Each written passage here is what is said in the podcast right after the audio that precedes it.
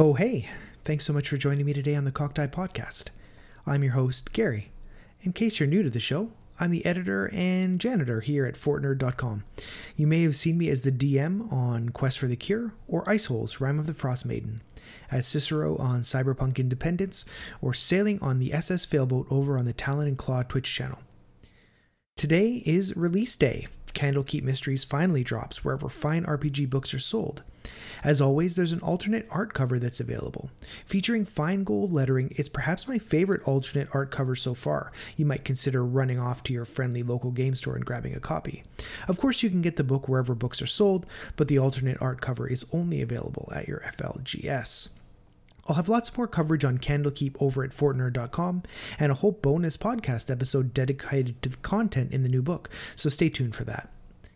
This weekend is Talon and Claw's TwitchCon raising money for Jasper's Game Day.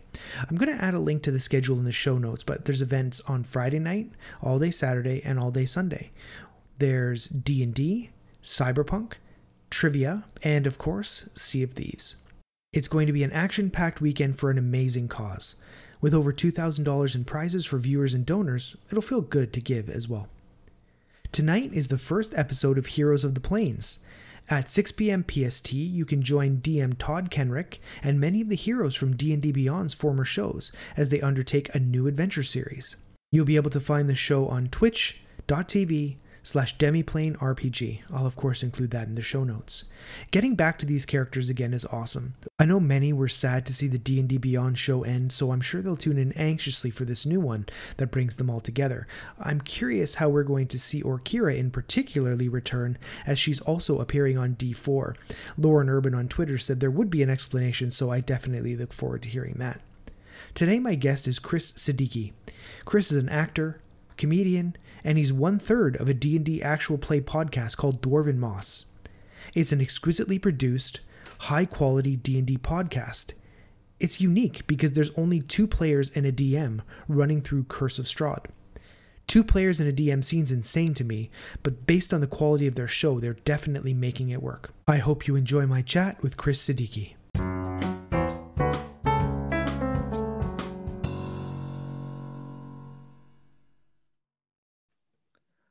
Hey, Kris, thanks so much for joining with me. I really appreciate it. Oh, thanks so much for having me, Gary. Much appreciated, man. It's my pleasure. So, my first question to you, sir, what was your first experience with Dungeons and Dragons? Okay, first, you know what? I will say this. My first experience with Dungeons and Dragons was having the first edition Monster Manual, the Gary Gygax Monster Manual Wow. and Player's Handbook when I was a kid. I have no idea where I got them. okay.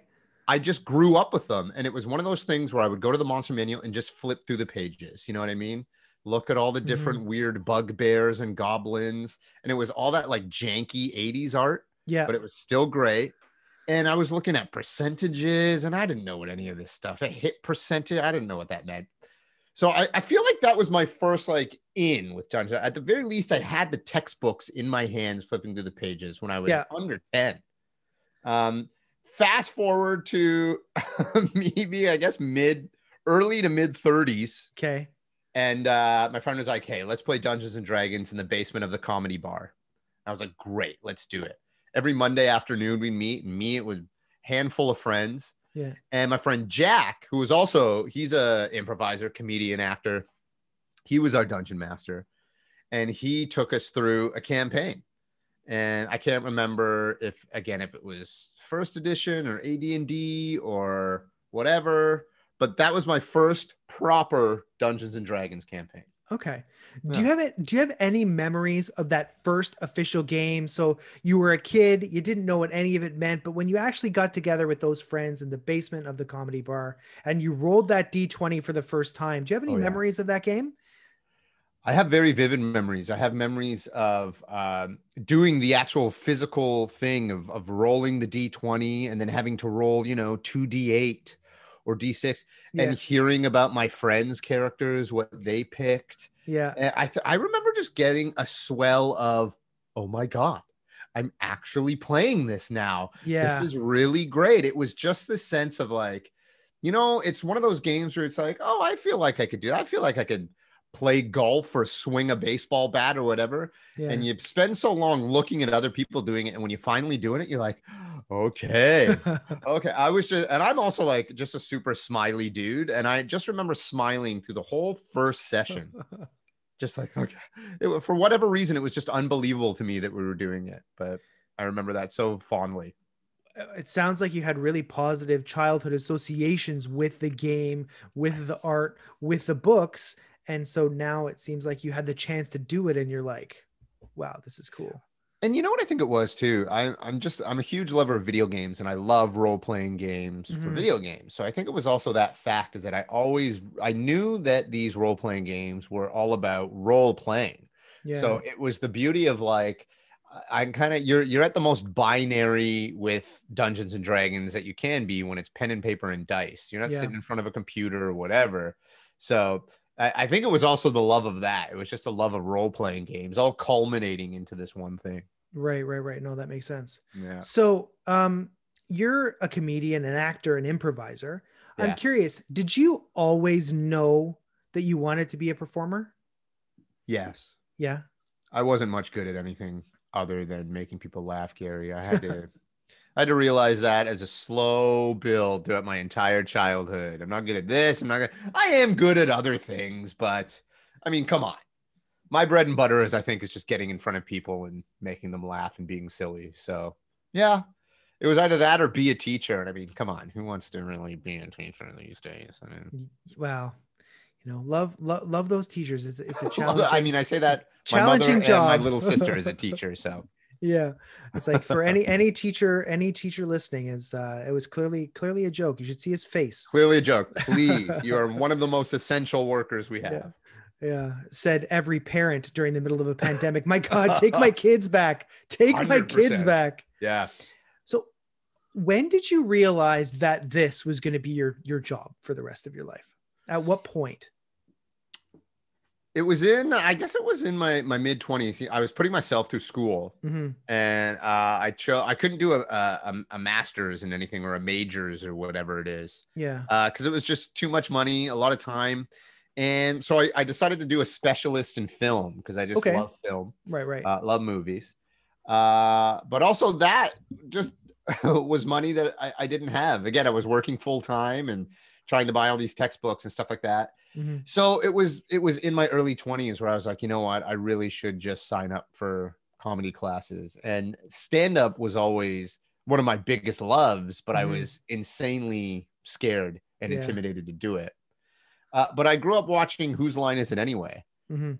uh, my entire childhood because uh, I mean, all of us know who grew up with YTV. That thing was just afternoon fodder, right? everywhere so I grew up as a kid going, I know I could do that. I could do that. So I signed up for Second City, the very early classes. I signed Mhm. up at a, a theater in, that used to be in the East End called the Bad Dog Theater yeah uh, very early. And from then, it was just like I was kind of in my element. I was doing classes. From there, I rolled into doing shows. From there, I rolled into doing my own shows to Mhm. teaching classes. And then I was like, okay, yeah, this is who I am and what I do. And it was just a, a bunch of just training. I, I- mean, I guess training really translates into doing hundreds and hundreds of shows for Yeah. free for strangers Right. and then paying hundreds of hundreds of dollars for doing classes at Second City and Bad Dog and playing around with my friends. Uh, and then the Second City asks you, "Hey, you want to understudy the main stage?" And then they ask you, "Hey, we're out a brown guy. Do you want to be in the main stage?" yeah And I was like, "Yeah, you know what? Let's do it." Uh, so yeah, from there, uh, you know, and Second City just kind of, I mean, it's that was my university. I think after dropping out of U of T, it was really Mhm. building my my my comedy career at Second City was really my university. Right. Yeah, I, uh, I I didn't do any of the improv classes, but I did do some of the stand-up classes myself at Second City. Yeah. Down down in the dungeon um with Ted. Yeah, right. Yeah. Just off King Street. Yeah, exactly. Totally, Um, I know that. Fond memories of that place. so, as a performer, how do you differentiate yourself when there are so many people competing for the same types of opportunities? Like what what what is the what is your how do you do that? yeah. Wow, that's a good go. That's a question I'm constantly asking. My even today, I'm like, what do I need to do? hmm Uh, I mean, I I think it's you know performing. I feel is is kind of like anything, like learning an instrument or getting good at something. You have to do it a bunch to realize what you're comfortable with, what you're good at. You Mhm. know, I, I think there's a lot of people who you know start comedy and they don't really know what they're good at yet. They might be great at writing jokes, but they don't have the stage presence yet Right. or for myself, I think it was actually the opposite. I had a lot of stage presence, but I wasn't really a great writer. That I took, I needed to take a lot of time and I needed to gather my thoughts more and focus more.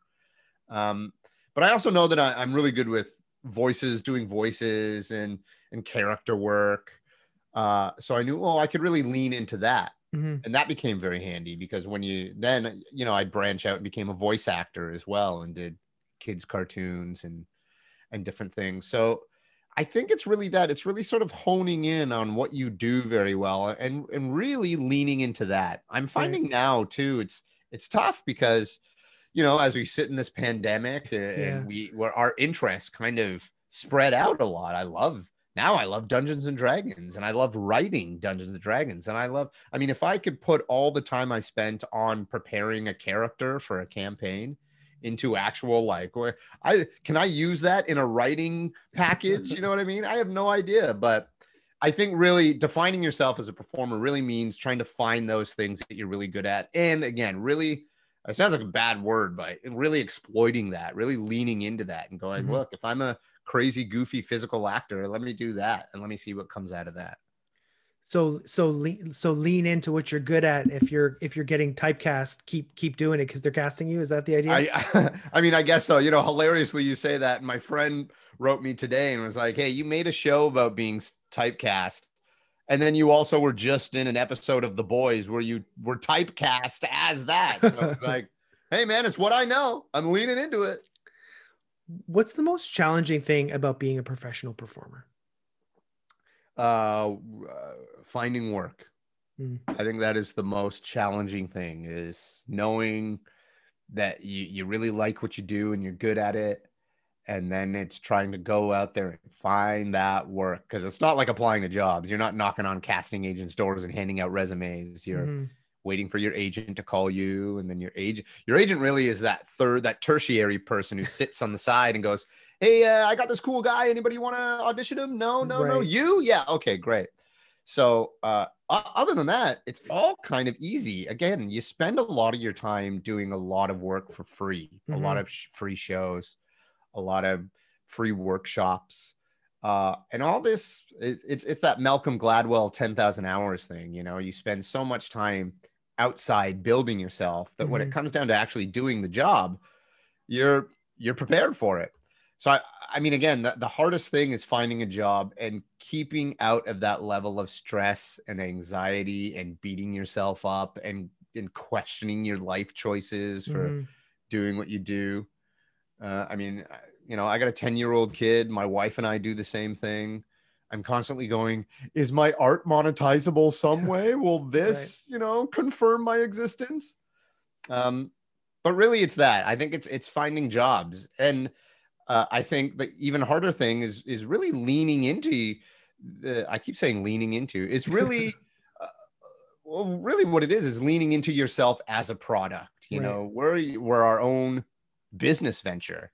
So we kind of have to treat ourselves and what we do as the product. So being able to kind of shed that skin of anxiety or nervousness or fear or whatever and going, okay, I kind of have to be shallow now and pump myself and do whatever. But I would say that when you get used to it, it really is just the job. I- think, especially too, when you're in Canada, there's not a lot of jobs to go around. Mhm. Canada is also one of those countries that likes to choose who the people are who get the jobs rather Right. than the audience being like, hey, I really like this person. Let's give them a job, you know? I hear you. So I want to talk to you about uh, Dwarven Moss, and uh, it is an actual play D and D podcast that you that you participate in with Jay McCarroll, who plays Wendell, and Tom Hodgins, who's your DM. That's For right. those who aren't familiar with the show, could you briefly describe what it is and, and what it's all about? Like, what do you guys do? Uh, yeah, this is what we came up with. It's the HBO of D and D.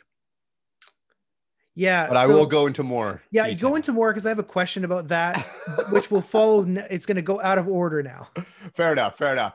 Uh, well, what it is is uh, a, a two-man go at the legendary campaign of Curse of, Curse of Strahd. Mhm. Jay and I uh, had a, a strong, strong urge to keep playing Dungeons and Dragons. And uh, Jay's friend, Tom, uh, is a very good dungeon master. And Tom also had the strong urge to keep going. So we asked Tom, Do you want to run Curse of Strahd? He was like, Yes, you know what? Let me prepare. And uh, then it was just uh, the idea is just uh, Jay and I going through the Curse trial, We thought what would really be interesting too is concentrating on this two man campaign. I, Yeah. I feel like two man campaigns are or two people campaigns are very rare in the world of D and D. Uh, so we thought, you know, uh, and as we know, D and D is very malleable. So Tom was able to bend the adventure this way and that. Uh, but it was really the idea is that we uh, Dwarven Moss wanted to concentrate on uh, being role play heavy and Mhm. two man adventures of official campaigns. Okay, so some, mostly you, are calling Dwarven Moss the HBO of D and D. Oh come on, let's be all. It's only It's everybody. us, It's- come okay. I- well, I mean, technically, I just did it, so it's Well, yeah, you. fair enough. Um, but it's it's very it's very professionally constructed. I want to talk to you about that more uh, Sure. a little bit. But where where did that tagline come from, and where did you get the name? Dwarven Moss. Yeah. Uh, okay, so Dwarven Moss is my fake name for uh, uh, marijuana weed that you Okay. would find in Faerun. It's All a right. strain of weed, Dwarven Moss. You know, the dwarves grow it in their dank stone caverns. Okay. Uh, and the HBO of D and D, I think, was something that we were just goofing around. We were trying to find taglines, and we were also, I mean, as you do, you know, you sit around after you play a game and you just bask in the glory of what you just did. You know, Yeah. hundred percent. so uh I think it was after we heard something Jay had written music and I had put sound effects under it hmm and we were just I mean it's it's very uh for lack of a better word it's very egotistical to say but we blew ourselves away going holy moly we this, this is actually rather captivating to us Yeah. who knows the rest of the world's going to find it so we thought this is a good way to sell it the HBO of D&D Um. So you were talking a little bit about how you started the campaign. You're friends with Jay, and and he knew Tom. Mhm. That's right. Yeah, that's the, That's right. right order. Yeah. Um, when you actually sat down, what was the what was the genesis? Like, what was that conversation like? Was it just about we want to play some D and D? Was it we want to do a D and D podcast? How did that How did that sort of take off? It was so again, we were in Meeple Mart. Jay and I were at Meeple Mart, Yeah. and we thought we just want to play more because before that, so this is actually my second foray into D and this is when 5e had already been out for a few years, Mhm. And um, uh, Jay was running his own homebrew campaign for myself, Tom, and two other friends. Okay. And as we were doing that, again, Jay and I would meet down at Meeple Mart and say, "Oh man, we I love this. We should get this mini and let's paint this." And and it was just, uh, I mean, again, what what really too was the idea is like, look, it's it's as is so cliche with every D and D game, but it's so hard to get so many people's schedules together. Mhm. So we thought, well, why not just focus on the three of us? It can be really easy if it's the three of us. We had no no intention at all to record it as a podcast. Jay is a professional musician.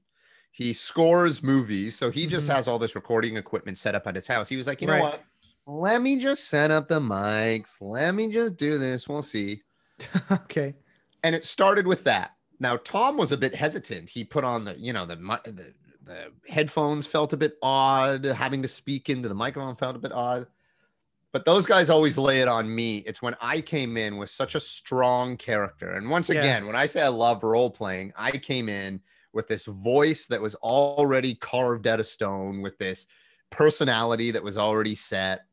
And I think from there, both of them went, oh, we're not just sitting around a table eating chips and, you know, saying, how far can my magic missile go? Now Mhm. we're playing with a guy who's really pushing the character. so I re- I think it was from there. I think we had the very simple setup, but I think it was those guys going, "Oh, Kris is really RPing this. Let's fall into that." So that's kind of how it grew. Is me just choosing a really strong character, and then all of us going, "Okay, this can be more. This can be bigger. This can be deeper. This could be right." I think the thing that's unique about Dwarven Moss, as you mentioned, is that there are only two players. For the love yeah. of God, how did you settle on just two players? This eh, to say that a two-player game is rare would be putting too fine a point on it. I think more, more or less, more or less, a two-player game doesn't exist. So, how did you? Was yeah. it just based on scheduling? What were, were the dynamics involved in that decision? Because it was yeah. a, it is a, it is a bit of a risk in some ways, right? It is a big risk, yeah, because you don't know I mean, you don't know how tough it's going to be. You don't know how lenient you have to be mm-hmm. as a DM on the yeah. players. Uh, it really, honestly, Gary, it came out of the urge just to play. Mm-hmm. It, it, was, yeah, like you say, it was scheduling, and it was the urge of wanting to to play more, and it really kind of defined us. It, it you know, putting those constraints on us actually gave us a bit of a clearer path, mm-hmm. and storytelling wise, I think that was really the basis of it is that we got to tell a story just in a different way than when you're sitting around. You know, a critical role, they can all six, seven people can sit around and you'll have someone, you know, staring at their sheets or whatever. With two people, you're constantly engaged, mm-hmm. constantly. And with one DM, there are moments where a DM can just sit back and listen to two people just role play for 15 minutes. Yeah. Or a DM has to be three, four different people in a row or have a long conversation. So there's something a lot more intimate that we got out of doing it to people. And then we really started liking that and really going, this is something that's quite unique. Mm-hmm. Yeah. yeah. And it, it definitely puts the, puts for for you as a performer i'm sure it's not not that big of a deal but it definitely puts the the focus on you and your scene partner because you're you're the whole show your dm is is sort of setting the scene for you but ultimately you're driving the bus 100% and so, that's why my thing was you know again being a performer having you know thousands and thousands of hours behind me going you know, if our sessions are going to last four to six hours and mm-hmm. we're going to meet month, once a week for, you know, eight to 10 months, then you better have something strong, something you can hold on to, but also something that's just as malleable as the game. Mm-hmm. So a character that can change, a character that can have these very dramatic soliloquies, very deep, dark secrets that can be unfolded over many, many sessions, over hours. Mm-hmm why why did the three of you settle on Curse of Strahd uh, as the setting for Dwarven Moss? That was the one that Tom was most excited about running. Now mm. he is the uh, I think he has the most history with Dungeons and Dragons out of Jay and I. And he knew Ravenloft being one of the very early, early first campaigns. Mm-hmm. He knew that the original authors had come back to do this updated one for 5e. Yeah. And I think it was also because we were used to, uh, you know, we had just done Lost Mine of Phandelver to get us back into it. Yeah. The starters kit, right? We were doing a homebrew now. And Curse of Strahd was one of those ones that wasn't fantasy based. It was more more of that gothic undertone or overtone, really. Yeah. Uh, and I think there was a, a really unique uh, idea in that is that we could bring our, our fantasy knowledge uh, from the Sword Coast and from 5e that way into this newer campaign mm-hmm.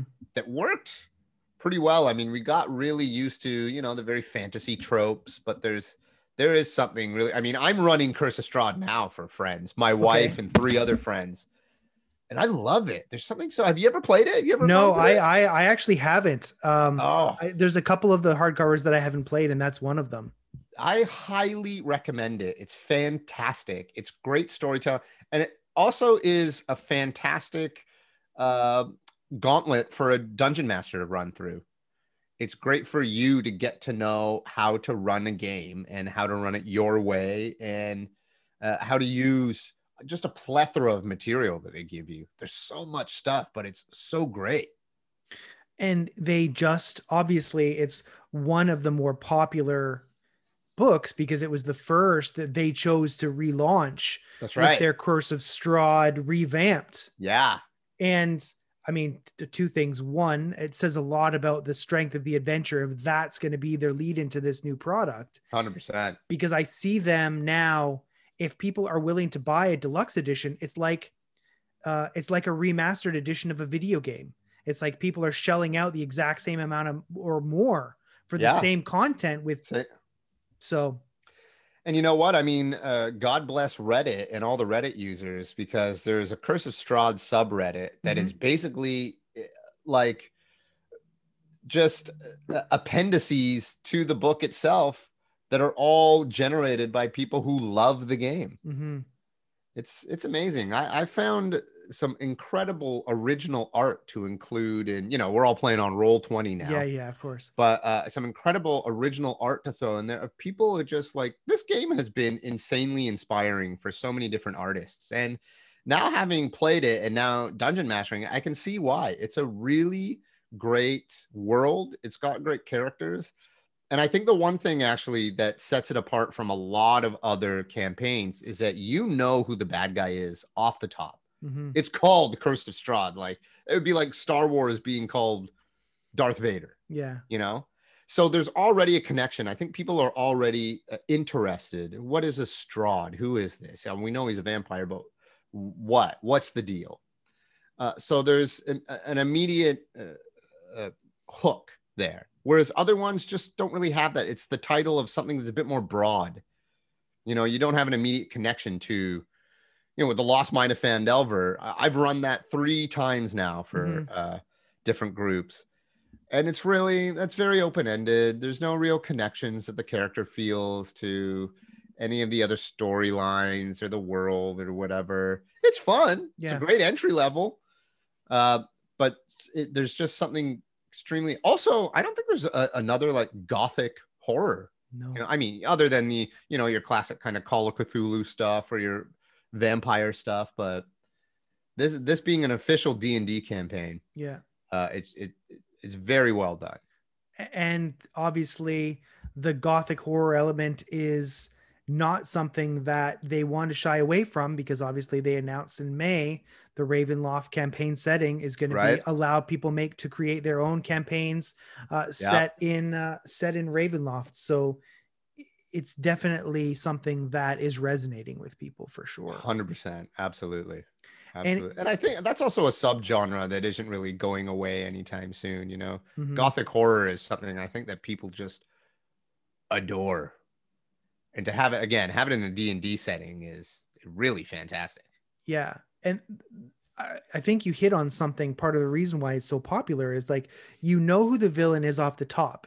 It's almost like a show that tells you who the villain is at the beginning and then builds up to the story of how that either how that person became the villain or how their the person is brought down. Yeah. So in that way, it's a bit of a different, it's not a mystery you're trying to unravel. It's you're you're given this this information and now what do you do with that information? Hundred percent, hundred percent. I wanted to touch back on on on something about the the level of quality in the production of the podcast because there's a lot of D&D podcasts out there and I definitely want to talk stream actual streams of them. Mhm. Uh yours sets it is set apart just because of the overall level of sound quality, original music, sound effects, the way it's produced. How how do all of you work that on the back end like how do you separate that work what's your process when you're putting one of these episodes together because it's i haven't i haven't listened to the whole campaign but definitely what i've listened to is is quite impressive and from somebody who produces games like that it's definitely really nice to listen to Well, thank you so much. Thanks for listening. I mean, yeah, it is. It's quite the undertaking. Um, the first and foremost, we did a lot of research onto what we liked about Dungeons and Dragons Mhm. podcasts and what we thought wanted to listen to. And I think the first thing that really stuck out to us is uh, just, they're all just so long. You know what I mean? And that that isn't a bad thing. That was just one of our observations. Is that we didn't want to do one of those long where you know you're listening to an episode that's three, four, five hours long. Right. Um, and so what that meant was us sitting with the entire session that we recorded and chopping out bits. We chop Yeah. about bits where we hum and haw, or go to the bathroom or whatever. So those were the easy bits to cut. Uh, but then we get into the minutia where we're going, well, what really is pushing the story? You know, there was one perfect example is that we got to this one building and kind of story, natural story dictates that you're creeped out and you go into the building and you find out what mystery is there. But as we all know, the way D and D is played, you're thinking of every different angle you can do. So Mhm. we chose to go around to the back of the building and look in the windows and see if we could find. Then we went back to the front. And in our editing heads, we go, well, you know, this is part of the game, but we don't need that for the podcast. So there are there are bigger role played moments that we thought these just don't need to be there for an audience to listen to if they're putting on headphones and chilling out for 45 minutes to an hour. Um, so there was that. So we would really narrow down the episodes to 45 minutes, an hour, maybe an hour and a half at the most hmm from there, uh, I would sit with it and it's just picking out sound effects. It's mixing the right weird noises together to make a a witch cackle and cast a hellish rebuke or something, Mhm. or an old windmill being made with the sound of an old bicycle and a rolling pin being rolled across the table.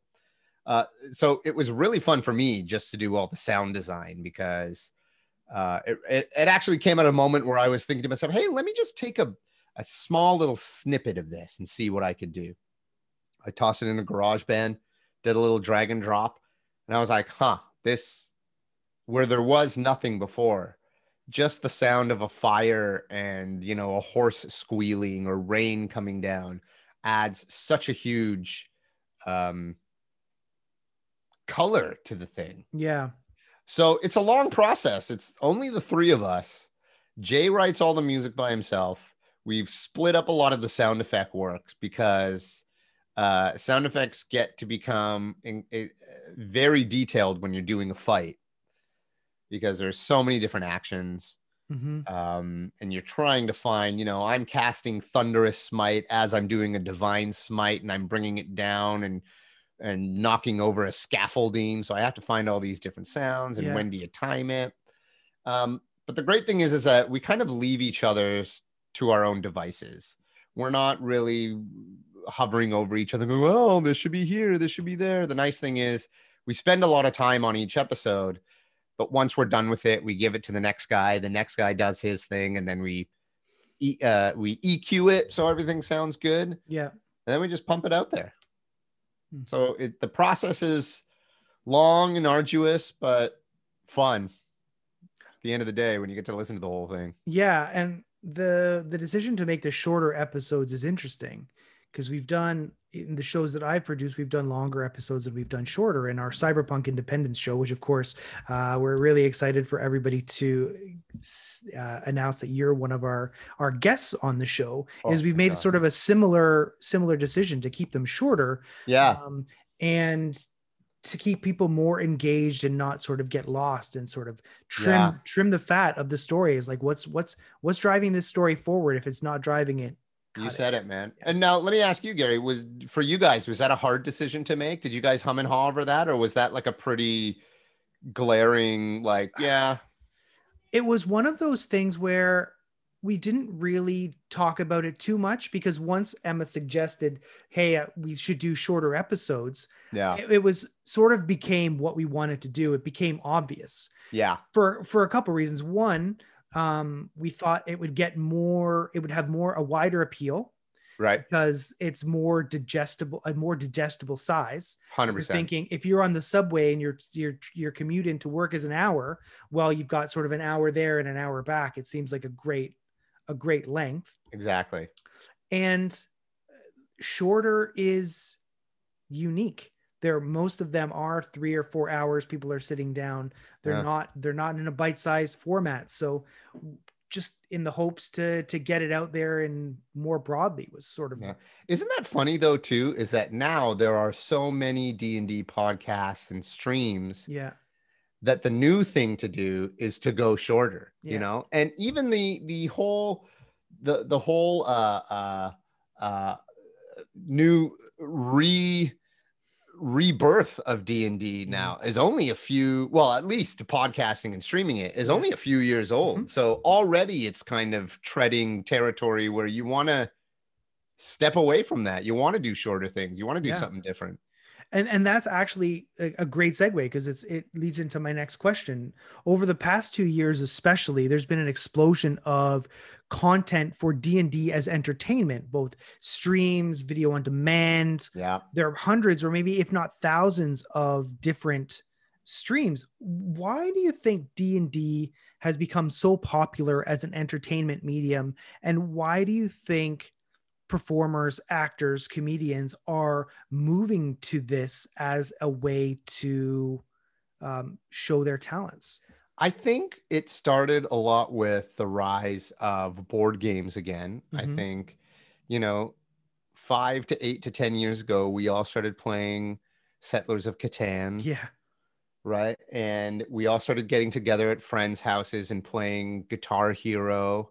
So there was something, and I think, you know, when you're in the, the demographic who was born in the 80s, 90s, I think there's some sort of nostalgia that you get from getting together with your friends, sitting around a board and laughing at people, you know, with uh what's Cards Against Humanity. yeah There there was a, a re, the, this rebirth, this swell of board games coming again. And Mhm. I think it especially with D&D, I think there was I mean, I think it, a lot of that's owed to Critical Role, a lot of these Yeah. nerdy voice actors sitting around.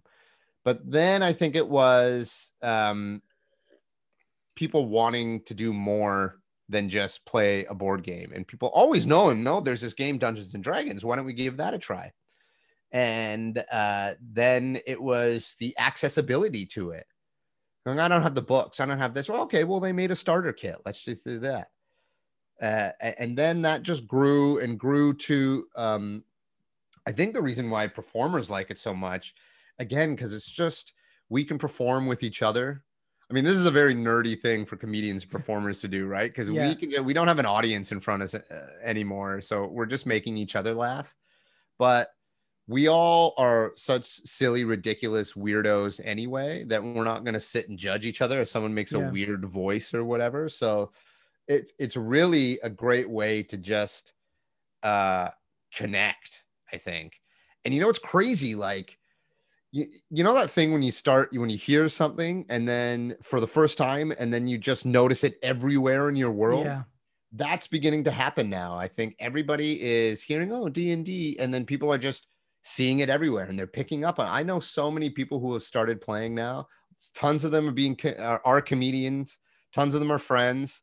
And they're just like we're bored. We want to start playing a new game and d&d is definitely one of those games where uh, you know it, it takes a bit of a learning curve but once you're in it you're just like oh man what was that? You know like me again years ago sitting down and finally we're doing it. We're finally doing it. Yeah. I love the the point where I lead my players off from Neverwinter down the high road and they turn onto the Triboar Trail and they're suddenly they see two dead horses. And the amount of players that go from leaning backwards to leaning in, the moment you put something of intrigue in there, everyone is like, okay, I want to think around this. And it's very fun to have a bunch of new players to be like, can, can I can I do this? People are so baffled at the idea that you can do anything in Dungeons and Dragons. And I love doing that as a dungeon master now is going like, well, I want to expand that world. Let's do anything.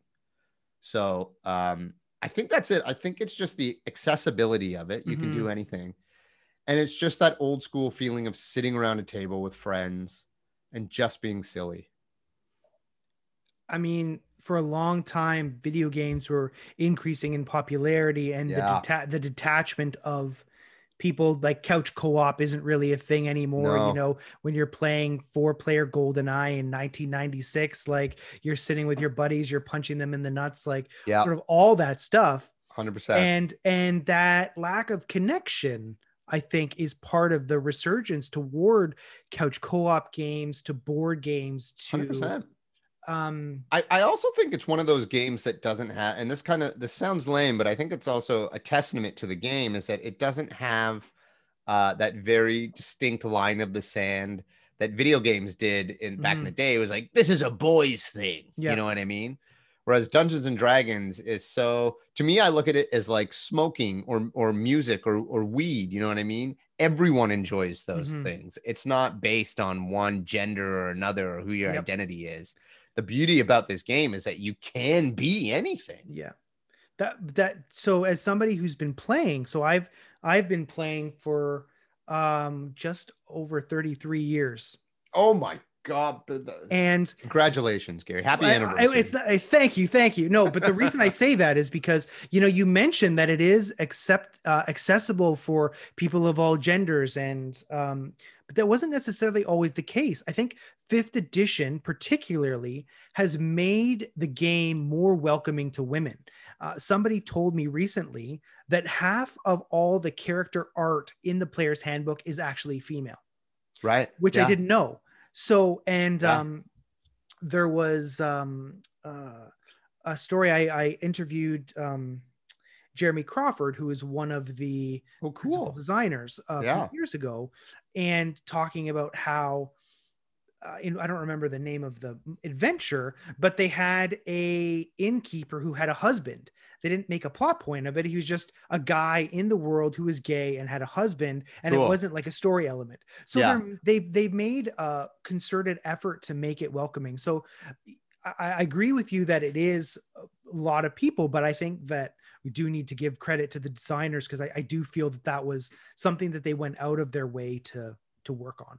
And I, I mean, to their credit as well, I feel like it's also something that they're continuously going out of their Yeah. way to really push. Yeah. I, I I follow so many people on Twitter that are uh, D and D lovers and and writers and stuff like that, and even the whole idea. There uh, recently there was a whole idea of uh, a designer who created a wheelchair for D and D. Yeah. And I love that. I was like, that is the coolest. Uh, because why not, right? I mean, if you have a, a human sleeping with an orc and having a half orc baby, there's no reason why you wouldn't have a wheelchair in that world. Um, so just the expansion of that, you know, a big thing too. Before I started playing uh, fifth edition, Gary, what, what got me was a uh, a meme on Instagram that showed the official artwork in the player's handbook for a human Okay. And a human you normally think oh just a you know stereotypical just white guy holding a shield and a sword right? But Mhm. it was a black woman and she had these braids and dreads and a very stereotypical d&d uh, armor on. But it was just that sense of that black woman now stands for in the world of d&d humans. And to be to be able to just see that level of representation in something that's so insanely nerdy Yeah. to all those females and all those people of color out there, the black folk and brown folk and Asian folk, everyone, just seeing that one picture was like, well, that's different just in and of itself. Just to see that image Mhm. represent a human is huge. Um, so yeah, I mean, to your point, I think they they keep making it more and more accessible, and I think that's the beauty of this world and this game, is that it just can be. It lends itself to being the most accessible game. Yeah, I, the the thing that I love about Dungeons and Dragons is that you can sit down with a people of mixed genders and races and uh, ethnicities and religions, and they can all find a home around that table and be equally participatory. There aren't that many activities that are that um, that can connect. I think people yeah, from that so are that really backgrounds. inclusive. Really, Yeah. yeah. Yeah. So and I think there's a beauty in that too, because a lot of people, you know, Dungeons and Dragons isn't a public game. You don't sit on a stage and go, ha ha. I mean, you do randomly at some events or whatever, but yeah. it's really an intimate game shared with uh, friends. Mhm. And I think that's also the beauty of it is that they see that they say, you know what, you can be anything. We can have transgendered folk and and folk, uh, Muslim folk, and whoever sit around a table and not have to be hyper aware of who they are because now they get to play someone just completely different. Yeah. And there really is a beauty to that. A- a- absolutely. I, I I love Dungeons and Dragons. I mean, I love Dungeons and Dragons, man. I love it. Uh, Kris, uh, thanks so much for your time today. I really appreciated chatting with you. Where can people find Dwarven Moss if they wanted to check out what you guys are doing? They can go to dwarvenmoss.com or .ca. I don't know. I think they both work. Uh, go, you know what? Go to dwarvenmoss.ca. Let's just make it Canadian official. uh, uh, you can I'll, find us on Twitter and Instagram too at dwarvenmoss. I'll make sure to put a link to all of these in our show notes. Kris, thanks again for uh, chatting with me today. Oh, thank really you, brother. Much it. appreciated.